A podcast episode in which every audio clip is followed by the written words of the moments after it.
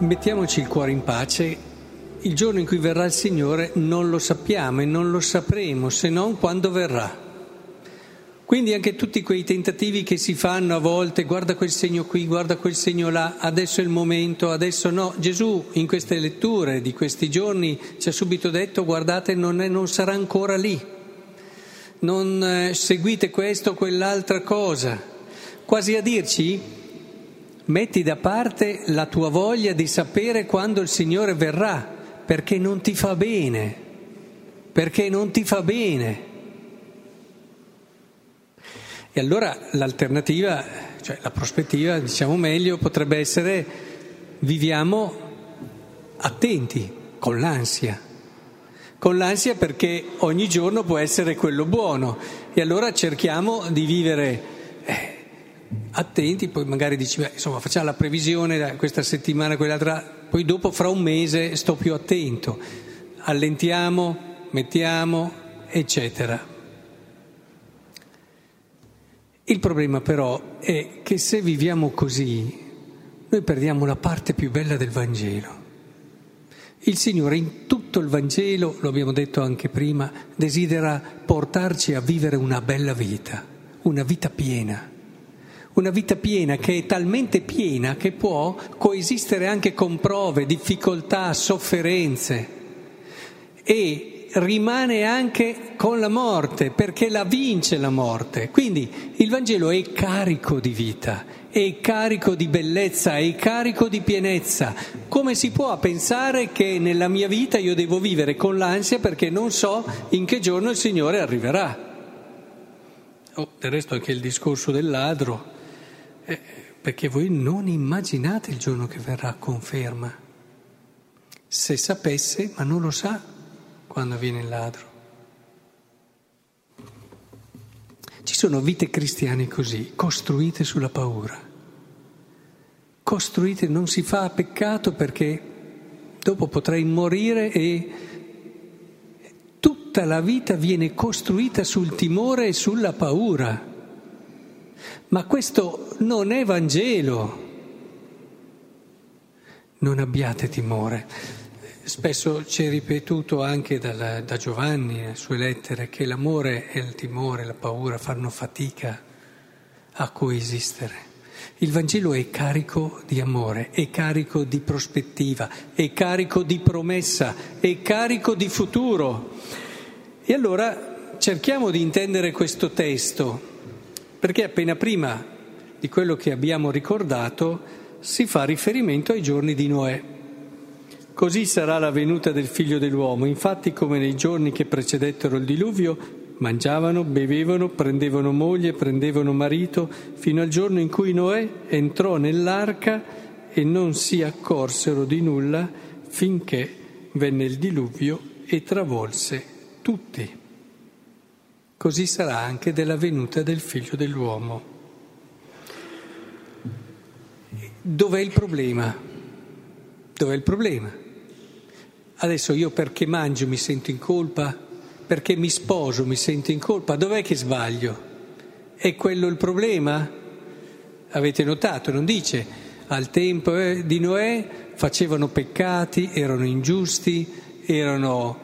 No, non dice così, dice cose, se non mangi non vivi. Lo sposarsi è uno dei desideri più belli, una delle chiamate più grandi di vocazione alla famiglia, eccetera. Quindi Dov'è il problema? Chiediamocelo. Perché il problema c'è, è lì. Dov'è il problema? Abbiamo sentito la seconda lettura che ci invita a svegliarvi dal sonno, no? È ormai tempo di svegliarvi dal sonno, perché adesso la nostra salvezza è più vicina di quanto diventammo credenti. Il problema è qui queste persone facevano quello che facciamo tutti, ma non vivevano il loro tempo come tempo di salvezza. Il fatto di non sapere quando viene il figlio dell'uomo è una benedizione perché fa sì che il mio tempo diventi il kairos, il tempo dove si manifesta la salvezza. Quindi io devo vivere ogni giorno con la consapevolezza che questo è il mio tempo di salvezza. Il problema invece è quando si vivono tutte queste cose e, e, e non si pensa a quella che è la cosa che deve poi tirare il filo e dare un senso a tutte le cose che si vivono.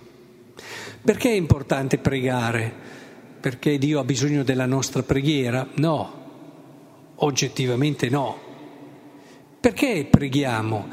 A volte chiediamo, ma Dio sa già quello che dobbiamo chiedere, quello di cui abbiamo bisogno, lo sa bene, lo lodiamo, ma Lui non ne ha così bisogno. Il problema è che la preghiera ci fa così bene a noi, ci fa così bene a noi, perché ci ricorda che quello che stiamo vivendo è il, tempio, è il tempo di Dio, è il nostro tempo dove incontriamo la salvezza.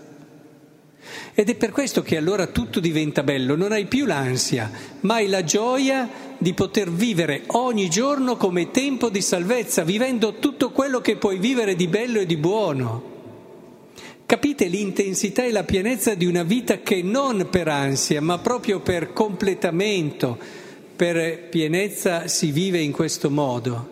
E allora tutti i giorni è il luogo dove io posso vivere la salvezza con mio marito e con mia moglie, è il luogo dove io posso sperimentare la gioia dell'amore di Dio nelle sue attenzioni, nelle sue premure, nel suo salutarmi appena entro in casa, anche se è stanco e anche se è preso da tante cose, nel suo essere con l'occhio vigile se ho un momento dove sono un po' afflitta interiormente e capirlo immediatamente, nel suo sprogrammare completamente quello che avevo pensato e che aveva pensato perché ha capito che io ho bisogno di altro.